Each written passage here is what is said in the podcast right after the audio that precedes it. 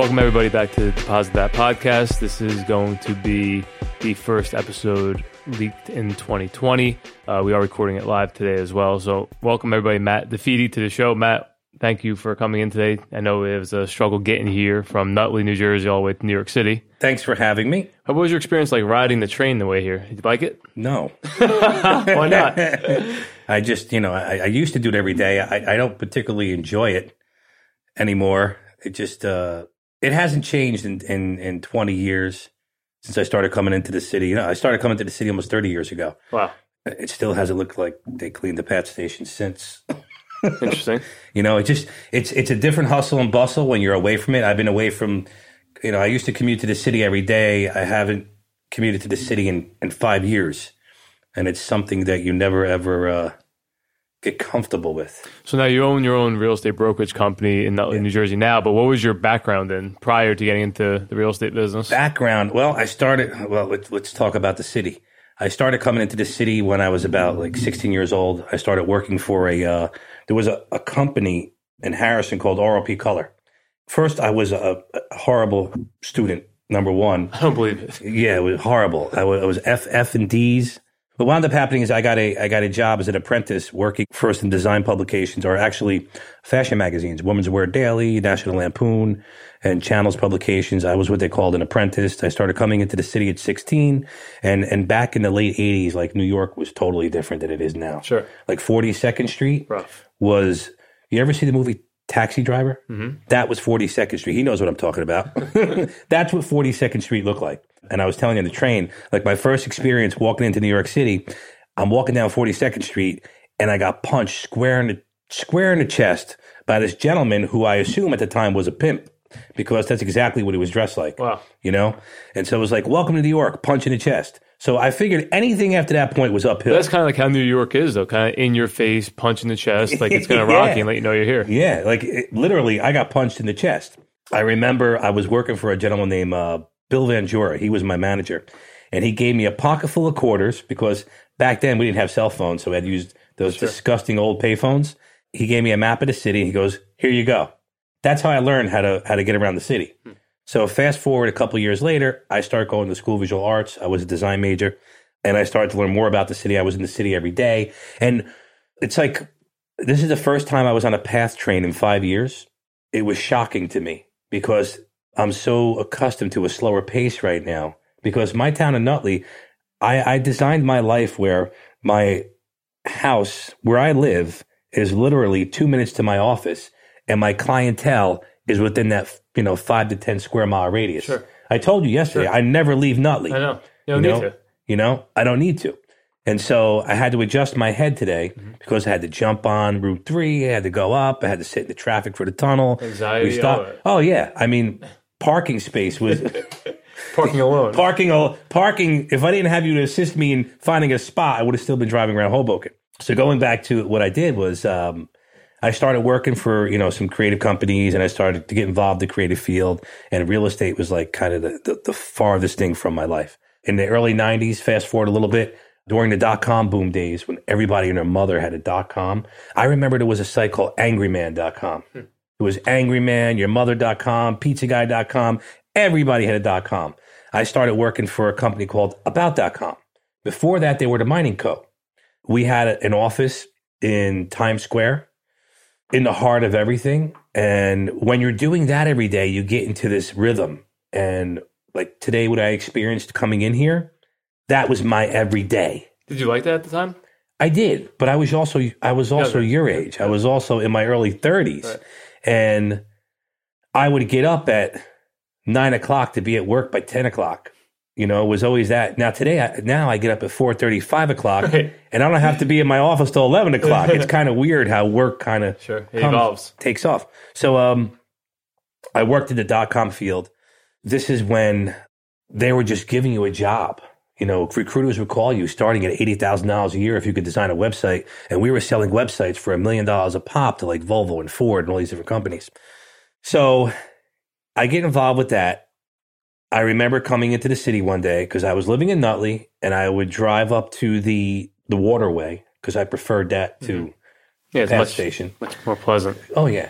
Yeah. A lot more pleasant. It was a lot more cheaper. It was a lot cheaper back then also. Sure. That's when the waterway was just one wooden pier that would shake in the wind. Yeah. Now it's like this big behemoth thing. Going to the city, you know, we had a great time. We could get to work anytime we wanted. We were selling websites like crazy. And then I started looking at business. And I remember I was sitting there, and the CEO at the time was this gentleman by the name of Scott Kernit. He's still around. He's a VC. He started a bunch of other successful dot-coms and companies. He would say, you know, hey, yeah, we only lost like $90 million this quarter. And we're like, yay! Because the previous quarter, we lost $120 million. So I'm sitting there watching this business evolve. We were up to 750 people in Times Square. And every Wednesday, we were renting out another club, and all the employees would go, and we would party, have a great time. This is where real estate starts to come in. My friend says to me, a lifelong friend I had, he was an investor, and he owned a bunch of apartment buildings in North Newark. And he said, you know, you're making a lot of money. You gotta get involved in real estate. And I said, fuck that. I don't want nothing to do with realtors. They're used car salesmen. They're full of shit. I'm making a lot of money. I'm going to buy cars. I'm dating girls, and I'm going to have dinner. I don't want nothing to do with it. He's like, you're making good money. Now, at the time, I think my salary was like $75,000, $80,000 a year. This is 93. Yeah, long time. And I had Panasonic as my own client. They were bringing me in more money than my salary. I'm a single guy living in an apartment in Rutherford now, the size of this room. Hey. My rent was $500 a month. Yeah, so you got a ton of my car payment was $180 a month. Yeah, a ton of disposable income. Disposable income isn't the word. And I remember going out with my friends on a Thursday, Friday night. They had no money. I would pay $500, $600. It was no problem. Yeah. My friend convinced me, you got to buy a building. So I'm like, I don't want to be a landlord, you know? My parents never owned a home. My grandparents never owned a home. My grandparents lived and rented the same home for 75 years. Could you imagine that? You're renting a home for 75 years. Unreal. But they took care of it like it was their own. Yeah, it was theirs, basically. Right. I think they were grandfathered in at that point. Basically, right? 75 years. 75 years. It went from the landlord to the son, right? I was taught zero about money. I was taught zero about business. Basically, you know, my father was a truck driver. My mother was a waitress. I was the first one in my family to go to college, and I went to an art school, which everybody says, hey, art school, you're better off being a waitress. You know what I mean? Especially from Newark. Yeah, right, exactly. So kind of had a lot of things kind of stacked up against me. My education was the street. I grew up in Newark. It was basically you had to hit harder in order to get your point across. So I was always taught that you had to, you know, be physical and you had to be intimidating. And those were all the people around me. And that's how I was taught up until I was like 18 years old. Not until I got into art school and I started meeting some people I called mentors.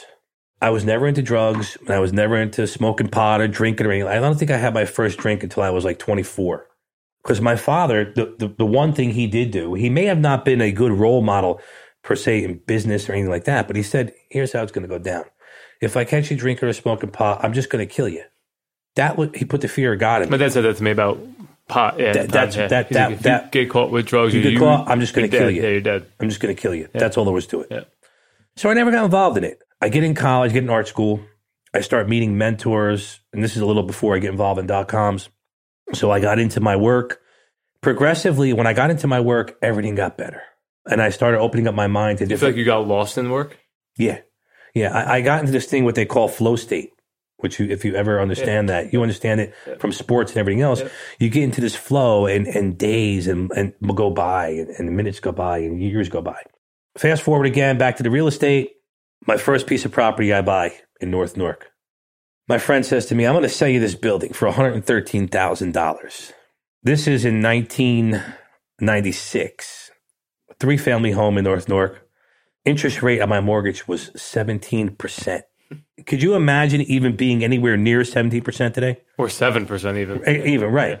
So 17%. I buy the building for $113,000. My friend says to me, I'm going to stay on with you for about a year and teach you this business. I didn't realize the education he was giving me. And you didn't value or appreciate it. I'm sure you didn't know. No, I didn't understand it. Yeah. So we pull up, and now I'm happy because I own a piece of property. My parents never did, and I own a piece of property. I'm like, wow, I'm a proud homeowner. I got to go there. I got to clean the building up. I got to get it working. I got to meet the tenants. I got to make nicey nice. I walk in, and people are moving out of the building. And I turn to look at my friend. He, in turn, just falls on the ground laughing at me because he saw my face. He goes, "What are you worried about?" I go, the one lady walked out. The money's coming out. She's like, "We're leaving." And she had a TV in her hand, and her kid had some garbage bags, and they're leaving. I'm like, where the fuck they going? They got to pay the rent. He's like, "You ain't getting the rent from them, bro." And I said, "Oh, my God." And then I go upstairs. I knock on the door. I go, "Hi, my name is Matt." She goes, "Hi, my name is Jackie." She says to me. My first tenant's name was Jacqueline. How funny is that? Yeah, she says to me, to my face, "I have your rent money, but I ain't giving it to you." I was like, what am I going to do? I run back downstairs. I said, "Hey, Jared, she says she has the rent money. She's not going to give it to me." He goes, "And what are you worried about?" I go, "She says she don't got the rent money. I got to put out, the $1,200 for the mortgage, And he goes, "Come with me." I go, "Where are we going?" I could tell the story now. He says, "We're going to go to the hardware store down the street." I'm going, "What are we doing?" He goes, "They make these things called knife valves." He goes, "Pick up two of them." So I go into the store. I go, "Listen, I need two knife valves." The guy gives me, I didn't even know what a knife valve was. I still don't know. Well, the valve with the handle on it. You could turn on and off, yes. Right? So we go in the basement. Now, granted, he never kept this building up. There had to be roaches the size of my cell phone down there, right? And he said, "Yeah, don't worry about it. Come in the back." And there was a room in the back where the boiler was, and we called it hell because it literally looked like hell. I would have paid people to go in there rather than me go in there. Right. We go in there, and he looks up, and he goes, "See those two pipes right there?" And I go, "Yeah." He goes, "That's how you're going to get your rent money." I go, "What do you mean?" He goes, "They're called water lines." And I said, "And what are you doing?" He goes, "Watch." He cuts the lines. He puts these two knife valves. He turns them off. I go, "Isn't that illegal?" He goes, "Trust me." I go, "What do you mean?" He goes, "When she calls you, tell her to call me." Now, this is Friday. I leave. Half hour later, I get a phone call. "Mr. DeFede, this is Jackie." So now I'm Mr. DeFede. When tenants... Your title automatically changed. Now she needs something. Yeah. Tenants call you, when they call you by your last name, there's something up. They need something. She goes, "We don't have any water." I go, "Well, hold on." I go, "Here, Jerry, here's the phone." Jerry picks the phone up and says, "What's the matter?" "Oh, we don't have any water."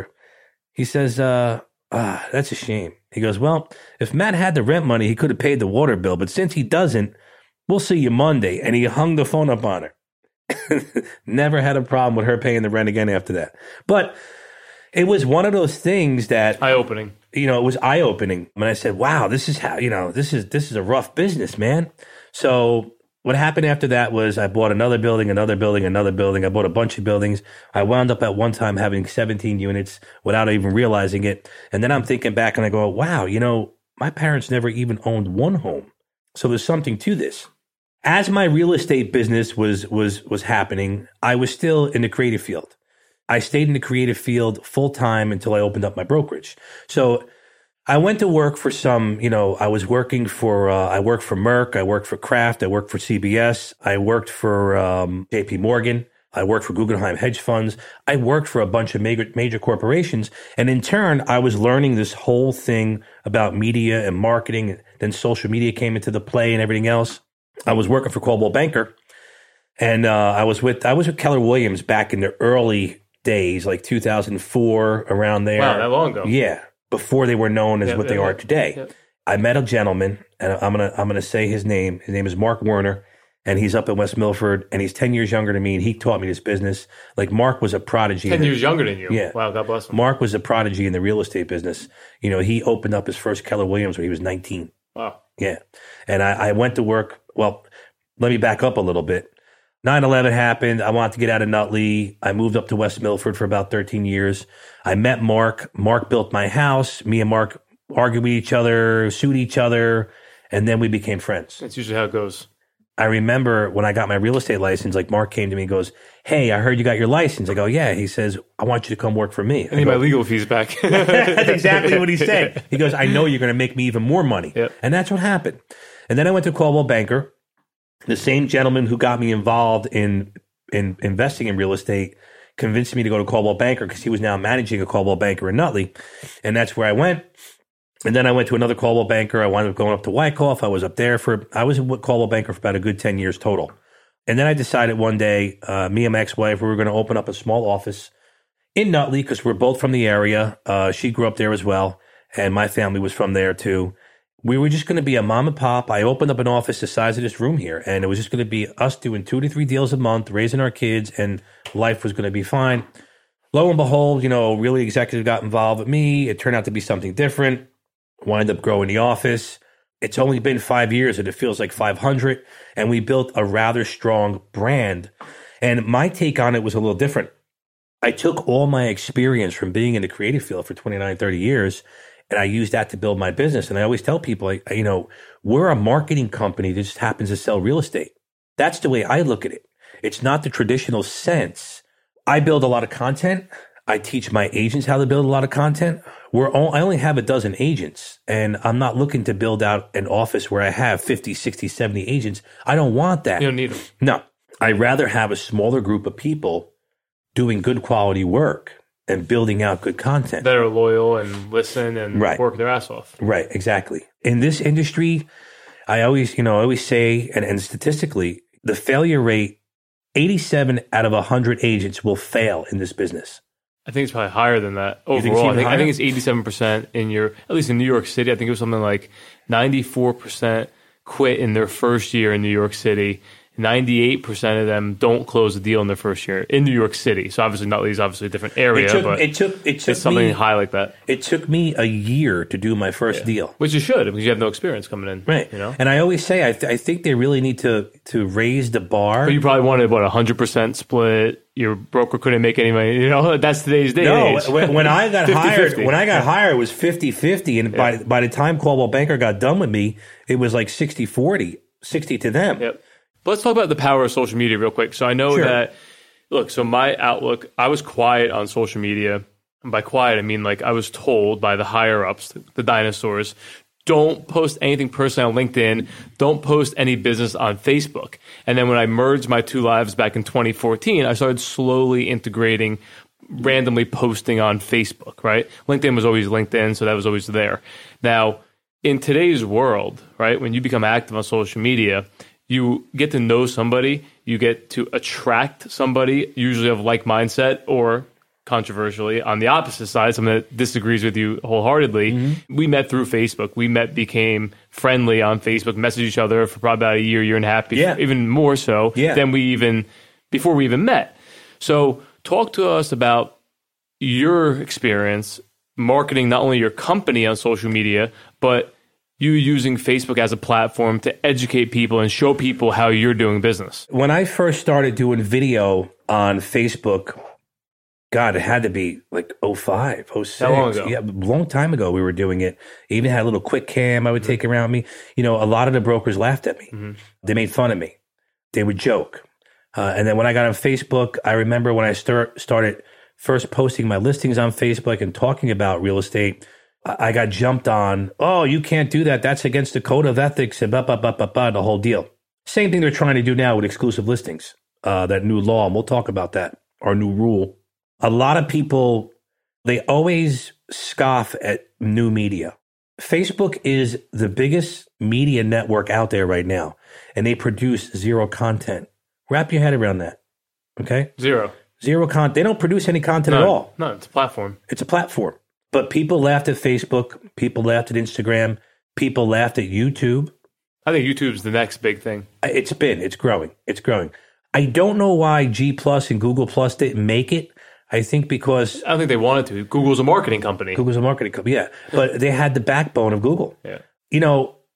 Today, if you look at this phone that's sitting right here, this phone has more power than all the computers combined during the Apollo moonshot landing.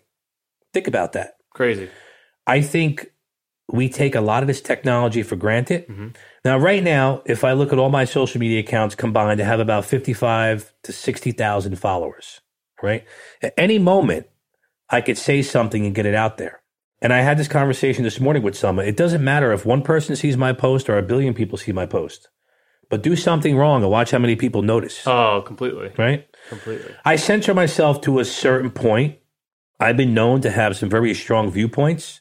I'm going to answer that for you. Right? I'm not going to let you answer that because I think I have a pretty good idea of who you are internally. Mm-hmm. I think it's fueled from experience. I think it's fueled from being hurt, and I think it's fueled from passion. You know, you're like, wait, this doesn't make sense. Hello, look at me, red flag. I'm trying to show you something. Kind of like I did. I feel like that's why we connected, because the first thing that ever came out that was, listen, behind the scenes, I was an animal. I'm still an animal, and I'll still rip somebody's head off over email, text, or in person if you're going to combat me on something that I'm 100% confident in, right? Like, this is wrong. I'm showing you it's wrong, and I'm giving you the solution, and you're telling me it's not wrong. I'm like, it's freaking wrong, was the whole Zillow thing. That's where we connected. In Zillow 2017, in March of 2017, I came out and said, fuck Zillow. Got shirts that said, fuck Zillow. I remember like, that, everyone's like, that was a great campaign. You're not professional. We're not going to give you business anymore. Okay. A realtor's like, I'm not sending you clients. I get all my business from Zillow. I'm like, we never sent me a client anyway in the first place. Like, oh, fucking shame on me, you know?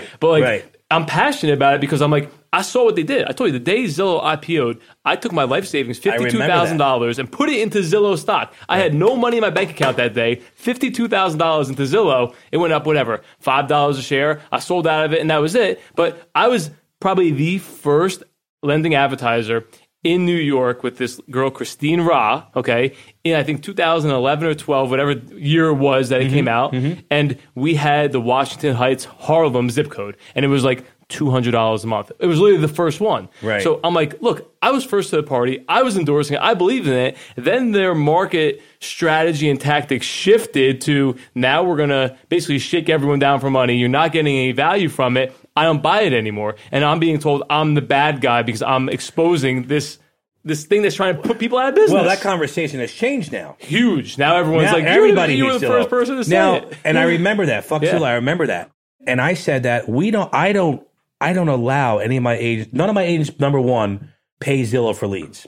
That's the reason why I preach so hard about building your own content, build your own lead database, build your own lead gen. Just take some time to do it. Zillow, let's face it, the one thing Zillow did better than the National Association of Realtors was build a better consumer front-facing product. National feed. A national feed, literally. But, national MLS. But, and even Realtor.com, like, we don't own the fucking thing. At all. Realtor.com is owned by Move. And I get calls from Realtor.com, Homes.com, Zillow.com. Advertise with us. I don't want your advertising. You know, I don't want your advertising. Well, you know, we can get you more leads. I don't want leads. I want relationships. Okay? That's the difference. And I tell people, I don't call for sale by owners. I don't go after expireds. I build content. And I build what they call pull marketing. HubSpot's been doing it for years. HubSpot tried signing me on 15 years ago, right? Because I got the idea of building content. This is content. Content, content. Everything's content. Build content. Show what you know. Could be good, could be bad. Every podcast, every video doesn't have to be a fucking Hollywood production. Well, that's funny. Right? I'm going to give the example of, if we had time, maybe what we'll do is we'll let a recording go of this voicemail the guy left you. So I want you to walk, walk me through what happened with the voicemail that you played for me earlier, and I'll put my 2 cents in. Give me a brief synopsis of what happened. So basically, the gentleman called me. He had 4 properties he wanted to sell. I called him back, followed up. Like, I always return my calls, especially if they're clients. I always return all the time. I'm always available for my clients. I said to him, he called me, and I got him on the phone. He said, I already have it listed with another realtor. Just bring a buyer. And I said, that's really not how I work. If you have, he had multiple properties, not just one property. I said, come into my office, sit down. Let's come up with a game plan, marketing strategy. Which is the right thing. Right. 100%. If you want to release your current broker, I could show you how we could get the property sold for you. His comment to me was, I don't have the time for that. So tell me over the phone. So I'm not going to.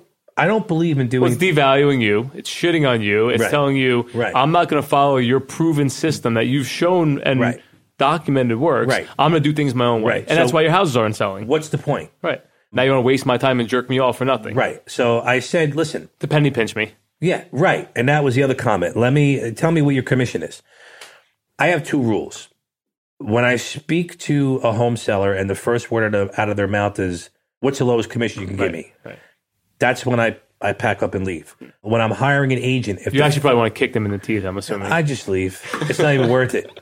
Not worth the lawsuit. So the other thing is, when I hire agents, if the first word out of their mouth is, how much is my commission split? What's my split? I tell them nothing because there's a door. Here's a door. Okay? Yep, I agree with that completely. The reason why I have a small office and I like it that way is because everybody that's in my office has signed on to be with me.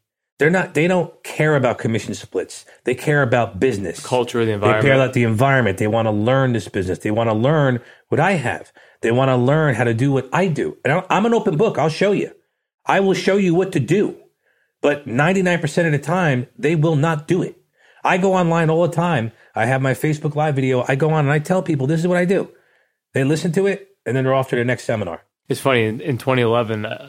in May of 2011, I made $100,000. I've told people multiple times, I made $100,000 at age 24 to myself in 1 month, right? That's great. Crushed it, killed it.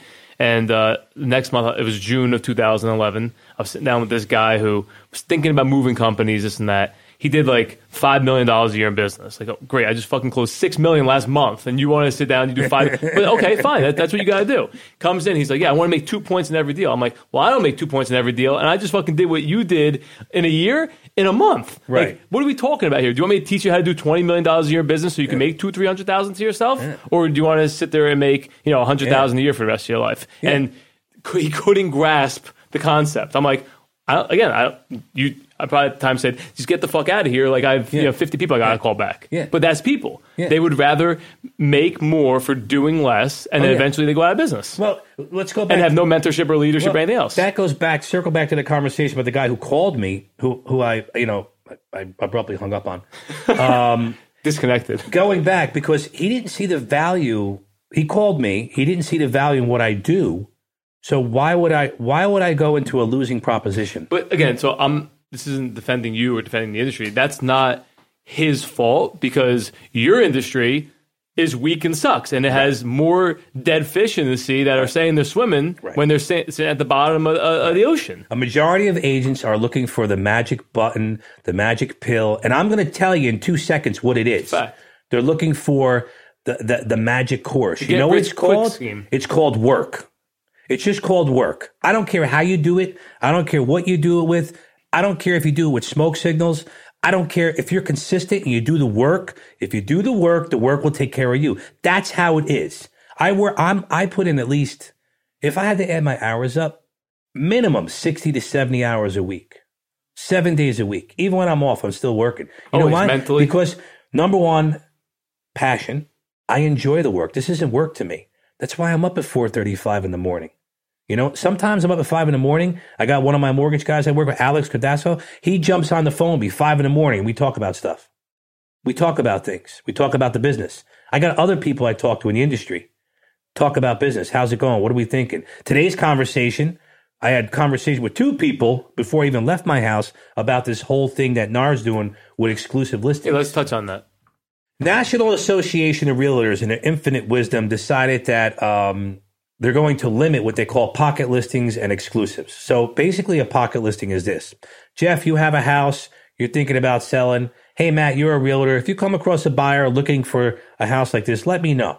And I go out there and I throw it out there. I put it on my Facebook. Hey, anybody looking for it? Blah, blah, blah. And I call Jeff. We do a deal. Well, now NRA has decided if you can no longer do that.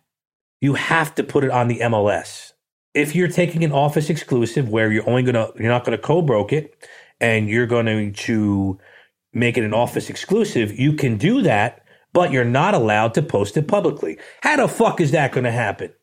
How can you tell me I'm gonna take an exclusive listing and I'm gonna print out the piece of paper, put it on my office table, and that's it, it's gonna sell. I can't post it on my personal Facebook page. I can't post it on Instagram. I can't post it on LinkedIn, Snapchat, TikTok, anywhere. YouTube, Tumblr, LinkedIn. And then the other question is, who the hell is going to police all that shit? This is the NRA pandering to the weakest link in real estate. The people that complain and don't want to do the work and can't get listings because it's tight inventory. Well, the Association of National Realtors, I mean, they're the worst to begin with. They're led by people that are 75 plus years old. They're like, oh, we still need a rate sheet, and we still need to have our listing printed out with a click of a button. You can hit 17 different viral platforms. These are the same people that last year spent $100,000 to redesign a logo. The pushback was so bad. $100,000 to redesign a logo? They had to retract it and not launch the new logo. because that they thought that was going to bring in business. Rather than take the money they're spending on all this bullshit, make a national MLS, and come up with a national MLS and combat what Zillow is doing to our industry, or even provide education to the industry or something that makes people more valuable and educated. The problem is, rather than attack what's attacking our industry, they go after the agents all the time. And I really don't think the National Association of Realtors cares if a realtor does one deal a year or a billion deals a year, because they're going to get the same amount of dues for them every year. And it's a numbers game. It's a numbers game. So this new ruling that they came out with about now, this affects especially people in like. For instance, it affects everybody across the country. And let's talk about Manhattan real estate, which I'm not even a part of, or nor do I want to be. Now, I know like companies like Douglas Elliman and all these they have a certain lock on certain parts of Manhattan. They don't put their listings on an MLS. No, they have their own internal MLS inside their company. Right. Now you're saying that, hey, you got to put it on. There's not even an MLS from Manhattan, for what I understand. So there is one. I got involved. I lost about $48,000 in 2014. I paid for the whole entire event, literally out of my own pocket. $48,000. I think it was maybe more than for an MLS in New York. It was $45,000 to $50,000, and my goal was to come in and bring the MLS into Manhattan, because I was getting deals in Manhattan, and agents weren't cooperating. It was just a total fucking nightmare shit show. They were trying to get my clients that I worked with for 3 years at the time to Citibank, Wells Fargo, Chase, because they were the ones paying for their big luxurious open houses. And I kind of basically said, okay, I'm going to take my $48,000 loss, and I'm going to go to Harlem and close some FHA deals. And that's what I did. I'm like, I'm not playing in Manhattan, because I'm not dealing with these momos at this point. You had everyone who thought who they were 75 plus years old back then, telling me what to do. I'm like, you guys are doing it wrong. You guys are sitting and showing up here. Like, you guys still look like your picture from your headshot in the 80s. Like, enough's enough now. So I tried bringing the Bronx Manhattan MLS into Manhattan. Unfortunately, the people that ran the... Wait, there's an MLS for Bronx... Bronx, Westchester. So Westchester and the Bronx have one MLS. Oh, so there is an actual MLS. Correct. And they just merged, I think, with like Hudson Valley. But Manhattan still does not have it. Brooklyn has an MLS, but most of it goes into the Manhattan Street Easy and Queens, Long Island MLS. But Street Easy is owned by Zillow.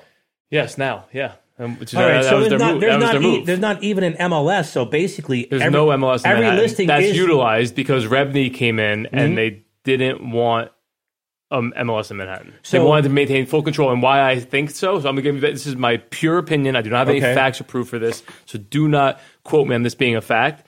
I believe that REBNY was formed in order to block bust and keep people out of areas that they wanted in Manhattan. They didn't want certain ethnicities, races, sexes, whatever. This is my opinion. So that's like the good old boys club, and they didn't want outsiders in. That's why they kept control of the overall governance of Manhattan. Okay, so you have no MLS in Manhattan. Okay, so how does that rule apply to all those big brokerages in Manhattan? So let's go back to Jersey. Now I have New Jersey. Well, Halstead. Halstead's in Jersey and New York City. Right. So how do you comply in one state but not the other? Right, exactly. So Halstead's in Montclair in my area. They don't do a lot in my area. They bought Rhodes Van Note. That's right. That's right. I remember that. Yeah. I asked you about that. So, okay, so I have New Jersey MLS, Garden State MLS.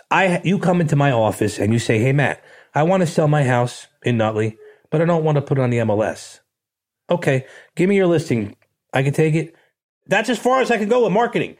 I can't do shit. I can't do anything else. Can't put it in the grocery store. Nothing. I can't even put it in a store. I can't do anything with it. I can't even post it on my social media page. So again, being rather visionary in this business and seeing how people operate before they even know what they think about operating on, it's as if they're trying to create free listing platform content, right? So the MLS... has a free listing, or is going to have a free listing platform nationally, where a seller uploads their own pictures, price their own property, does all the bells and whistles, kind of like eBay, where suggested price to sell the home.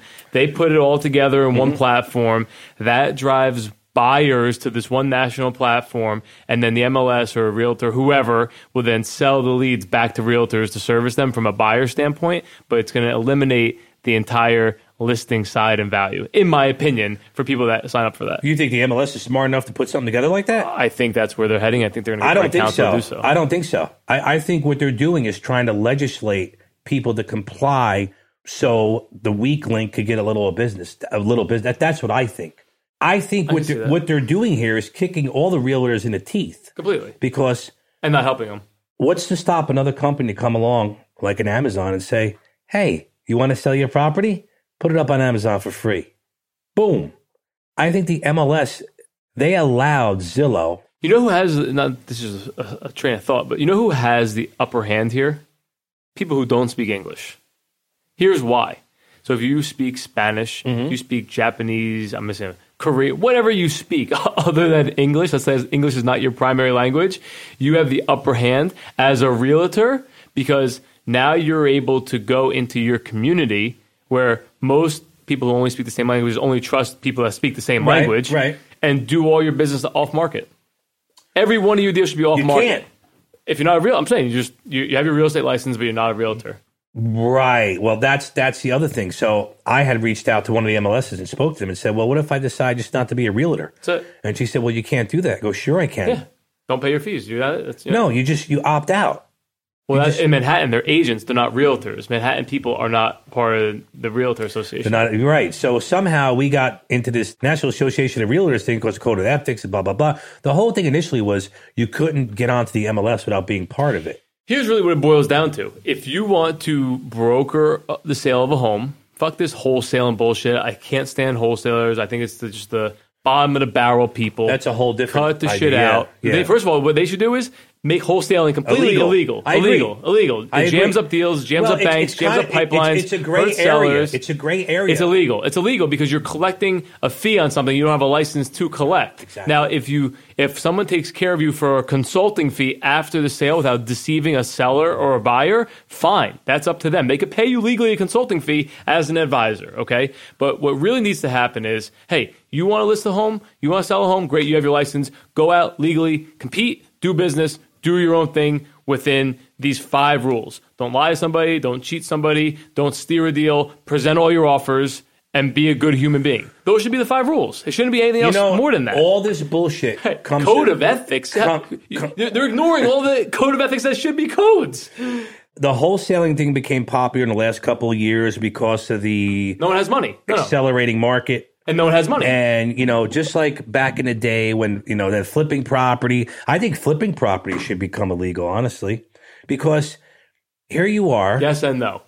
All this stuff is great during an accelerating market, but all it's going to take is a shifting market. And I keep talking about this. It takes 2 months down. That's it. Yeah. And we're already there. People, well, not according to some people, but I still think we're going to see, this is my opinion, and I'm watching the buyers of today and their attitudes and how they are. Cocky, arrogant. The younger buyers, number one, can't turn on a stove. Number two, they're buying a lifestyle. They want to be able to walk. They don't even want to buy a car. Turnkey. They just want to be able to Uber everywhere, walk downstairs, get their coffee, kind of like where we were today, right? They don't want to buy homes. You're right. I think what we're going to see is a softening of real estate, middle of second quarter, third quarter next year. Before the election, we're going to see a bump. Well, number one, we're in an election year, and everybody's so bent about this whole election bullshit. I'm watching, the Fed and what they're doing with the monetary policy. I don't think we're ever going to see interest rates above 5 ever again, because we've had such artificially suppressed rates in the last 10 years that even if you bump at a point, you go to 4.5%, people start crying. Well, you look at that fourth quarter of last year. Yeah, rates went to 5%, and the market stopped. There was zero business for that month of November. Yeah. Everybody stopped. Correct. So and everyone panicked. The world panicked. The world panicked. I think we're close to like zero overnight lending rates right now. Yeah, it's ridiculous. To the point where our monetary policy is going to cause a recession. So again, here's what people aren't understanding what I'm saying. They're all saying, oh, you're doomsday. I'm like, I'm not doomsday. I'm like, look here. For example, in 2007, let's say a house was worth $1 million at 7%. Rates dropped down to 5%. That $1 million house goes to $500,000. Let's just say the market got clipped 50%, 40% in some areas in 08, 9, 10. Okay. Now today, that house that was $1 million is back to being worth $1 million, but rates are at 3.5%. So and the market's stalling right here, in my opinion. We're kind of at like a stalled top right now for whatever reason. Call it whatever you want. Now, if we know that at 7%, that house is worth $1 million, technically this valued asset has room to go up if someone once valued it at $1 million at 7% and rates not being at 3.5%. So in a perfect world, if the rates dropped in half from 7 to 3.5, and this $1 million property, right, was $1 million back then, technically should be worth $2 million in a perfect world. Do you understand where I'm coming from? Like $1 million at 7%, call it 7,000. $2 million at 3.5%, 7,000. The market could technically run higher, but it doesn't mean the individual consumer who owns that home, that works a blue-collar job or works a salary where they're not getting a raise, inflation, cost of living is at an all-time high. That's what's going to cause the problems in the real estate market where Joe, Dick, Harry, Salary, and their families, right, can't afford not to be able to refinance again because rates can't really go much lower. They keep racking up the personal loans, the credit card debts, the colleges, the gas, the tolls, the cars. Everyone's buying new cars again because car dealerships are giving deals away, not $700 a month, now $600 a month. And consumers are the ones that are getting screwed. Now, look, the top 5% of Americans are the only ones that benefited over the last 10 years. The other 95% of Americans are still status quo or still trying to get out. And you touched on a point here because, you know, they're saying we've been in the country's longest economic recovery. Longest bull run in the history of America. Right. I agree with that. But what I'm seeing, and the reason why I got out of the creative industry, like 5 years ago, I basically retired from the creative world. And I opened up my office because I saw the way it was going. And yes, there's jobs out there. Yes, more people are working, but wages have kind of been flat and declining. Just because you create more jobs at Walmart, you know, a job at minimum wage. A job I used to get paid, you know, $250,000 a year for. Now somebody's doing for $30,000 a year, $40,000 right out of college, out of college with student debt, making $40,000 a year, and that's a whole nother subject. I really do think that I think that our schools, number one, are teaching the wrong thing, and they have been for 60 years. Which we all know, right? But I say this, and people look at me like I have three heads, and I said, listen, remember who created the school curriculum back in the early part of the 20th century? It was people, captains of industry, who helped the government create the curriculum to make the worker bees when they got out of school to run the factories for them to work. And run. We're not in that industry anymore. But we're still telling kids, go to college, get a good job. Learn about history. Go to college, get a good job. I don't know anyone that has a job anymore that they're going to be after 30 plus years. Very rare, unless maybe, and not even police officers these days. No, and that's right. They're not even there at 30 years. But I think they're not teaching the curriculum in school. Number one has to change. I was talking to a friend last night, one of my attorneys, and she said to me, yeah, we were talking about IRS and debt and own, this and that, whatever, right? You can still get a loan if you have a tax, if you owe the IRS money, you can still get a loan as long as you're on a payment plan and you're current. We were working out numbers. She's like, yeah, I owed the IRS $71,000 for X, Y, and Z. I pay my payment every time, every month. My balance is now $102,000 and I've paid the payment on time because they're giving her an when you have IRS tax debt, the rate that they put the loan out at is 8.25%. Isn't that great? So they're borrowing at zero because it's phantom money. They're saying you owe taxes. So they're taking debt that you owe and they're putting it at 8.25%. She makes the minimum payment every month, which is $200 a month. So it's like negative amortization with the mortgages. So the federal government that knocked the banking industry on negative amortizing loans that caused the collapse is doing the same exact thing to people individually. Well, it's interesting because imagine that. I look back at when I bought property. When I bought property back in the late 90s, it was for cash flow. And it's very simple. If your rent income exceeds your taxes, mortgage, and insurance, you got cash flow. Then I say it's a good investment, cash flow. Now what I'm noticing is, especially in Jersey, in North Jersey where I am, the real estate taxes have become so out of control. Yeah, they're egregious. That some of them, the taxes, your monthly tax bill is higher than the damn mortgage. That's the problem now. So I'm suffering, like in my town, we have lack of inventory. And I look at my numbers every day. I know right now, right off the bat, that the median priced home in Nutley is like $429, 60 days, the days on market. Average tax bill is about $10,000, $12,000. And I have 122 homes on the market. I know what's in Nutley. I know what's going on. Now, of those 122 homes, how many would you say are overpriced? Realistically, 30%. That's it. I would say about 30% overpriced. So you're saying 70% are priced pretty accurately, and they're still not moving. But the reason they're moving, but the problem is the tax rate.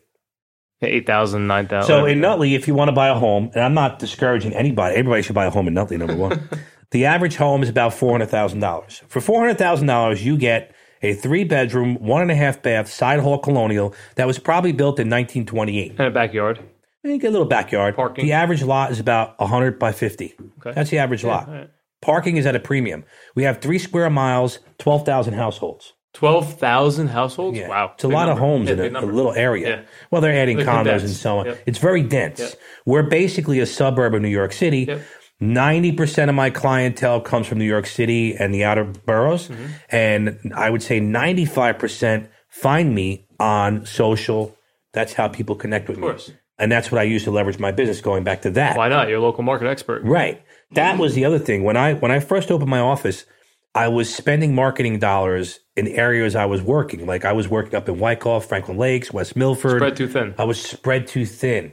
So I decided to bring my budget down and go boom, tip of the spear, which is Nutley, hyper-local. And that's what I preach all the time, hyper-local marketing. Everything I do, I do very little print. I do one billboard. The billboard that's there is when you're leaving and coming into town, and that's it. I only did the Bronx. I think I told you this. From there I started through 2013. I only had an office in the Bronx, and I only street ground and pounded the Bronx. Now, obviously, I closed a deal for somebody from a cousin or attorney referral in Brooklyn or Queens or Manhattan or wherever else. I always went everywhere, right? But the Bronx is where my hub was, because I'm like, I think on average at the time, there were anywhere from 400 to 1,400 deals per month. That's a big number, but wow, depending on the time frame and what was going on. So like on the low end, 400 deals a month in the Bronx alone. On the high end, 1,400 at the time. So I'm like, well, if there's 400 deals here, I got to be able to get 10 of them, 20 of them. Why not? 15 of them, right? Yeah, so that's what I focused on. I wasn't like running around all over the place. Like, I would have been scared shit to go into the Bronx. So it's funny. A lot of people like yourself still have this like Bronx is burning mentality from... Yeah, Fort Apache to Bronx. Right. But people still think that. And that's what stunted the growth for so long before the numbers are like, wow, if Brooklyn's selling... And here's what I talked about my friend the other day. If Brooklyn's selling for $1 million for this house, I can get this house for $600,000 in the Bronx. Great. I'm getting it at a discount. Well, you're not, because the Bronx is in Brooklyn, right? And the rents aren't what you're getting in Brooklyn. There's a reason why, This is a brownstone. This is a 3-family, framed attached house. It's a 3-family in Brooklyn. I don't know much about the Bronx, but recently I learned about the Riverdale section of the Bronx. So I call Riverdale Manhattan, if that makes sense, right? So Riverdale is an extension of Manhattan. It's in the Bronx. Bronx it's a wealthy, affluent area, though. Very wealthy, very Jewish, very, very... Old money? Secluded, a lot of old money. Okay. Yes, to answer your question, yes. But Riverdale is the Bronx. Why do they call it Riverdale? Because they don't want to be associated with the Bronx. Got like, see what I'm saying? I'm from Riverdale. Yeah. I'm like, no, you're from the Bronx. Like, we had that, you want to slice this, you're from the Bronx. We had that same in Jersey over there. We had a town called Patterson. We still have it, but there was a place called West Patterson. Yeah. So West Patterson said, we don't want to be associated with Patterson. We're going to call ourselves Woodland Park. Right. So now they're Woodland Park, right? That's the interesting. We got a couple minutes to close out, but so I mean, look, at the end of the day, it really boils down to, I believe that I don't care what industry you're in, you need to pay or compensate or do something with or for somebody that has knowledge, whether it's your manager in your office, like they deserve to get paid. If you're expecting somebody to teach you the business, they're due to be compensated, and I think, unfortunately, losers in the industry, people have never really made real money. When I say real money, I'm not talking about $100,000 a year. I'm talking about $250,000 a year or more in your selective industry. Like, if you're looking for a mentor, this isn't free. This is business, right? So why I believe in what I'm doing is the whole coaching and advising is because people don't want their boss or their manager or their whoever, CEO, to earn off of them for whatever reason. It's stupid, and it's probably because they don't respect them or they don't respect themselves. Like, you need to hire a professional that's done what you're trying to do. Like, if I want to be in the NFL and I want to be a quarterback, I'm going to Drew Brees, I'm going to Peyton Manning, I'm going to Tom Brady, I'm going to Brett Favre, Aaron Rodgers, I'm going to the guys that have done it, that have won. But in real estate, it's like, no, I don't want to be with Matt. I'm not giving Matt 30% of my commission. Meanwhile, you have nothing. It's like, well, there's office, there's overhead, and there's value. Yeah. So I price my coaching and advisory numbers so high, so I weed the bullshit out. Now, I can tell you for a fact, 90% of people I coach, I don't actually charge them anything. Funny you said that. I don't charge them anything. You know why? I'm like, I know you don't have it, but one day you're going to have it. Or, you know what? Here, give me 2 deals. Here's how you can put money in my pocket. If you get me 1 or 2 deals, I'll throw in 10 coaching sessions for free for you. But this isn't a, hey, let me pick your brain. Hey, can you do this pro bono for free? You're making out like a bandit. You're taking my 12 years of experience. I'm getting nothing from it. You're getting the proper advice and you're giving your income somewhere else. I have three pillars that I kind of work on and how I base my business and my foundation. One, I told you on the way in here was, circle of influence, circle of concern. If you focus on the circle of influence, your influence will expand. If you focus on your circle of concern, which is the bullshit, like, I'm concerned about who's sleeping with who is doing that. Drama, that expands. Okay, so I learned that. Everybody, if you're a realtor, mortgage, I don't care who you are, you have to understand the marketing funnel and top of the funnel marketing. You've heard of the marketing funnel before and how it works, right? Yep. That's another pillar that I think is very important. And then last but not least is what they call the compound effect. Doing small things every day that add up to big results. Agents come to me all the time. They're like, what do I do? How do I get business? What do I do to get business? Like, I came up with this thing, 3-30-30, which was basically three platforms, Instagram, Facebook, LinkedIn, all right? 30-second video for 30 days. Do it 30 days straight, nonstop. And tell me, if you don't gain one or two pieces of new business from that, you're doing something wrong. But a majority of people will, and it's very simple. Grab your phone. Hey, this is Matt DeFede from Realty Executives. Today this is what's going on in the market. Put on the platform. Do that for 30 days. And I guarantee you, have to get something out of it. I don't care what industry, if it's banking, if it's insurance, whatever. If it's mortgage. Yeah. If you do it for 30 days, it's very simple.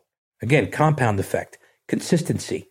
Those three pillars are what I go by every day. And when I learned that circle of influence, my business got that much better because now I'm focusing on what I do. I don't care about what Joe does or this guy does or who's sleeping with who or who's going out for drinks, who's doing this. I'm focusing on my business.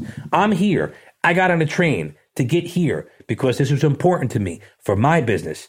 Now, maybe two people can watch us here. That's two more people that know about me. So that's how I see it. So as we close up the show, we always make somebody, the guest, give a deposit that to all the listeners, viewers. So what's one thing you want to leave everybody that's listening today or that's going to be listening to this episode with in order to implement in 2020? Focus on your business and yourself. That's it. Clean and simple. Focus on your business and yourself. Be consistent. If you eat consistently good every day, you're going to have better health. If you work out every day consistently, you're going to be in better shape. If you focus on your business every day consistently, you're going to have a better business. So I hope you guys all listen to it. Thank you for tuning in. Deposit that shit. And deposit that.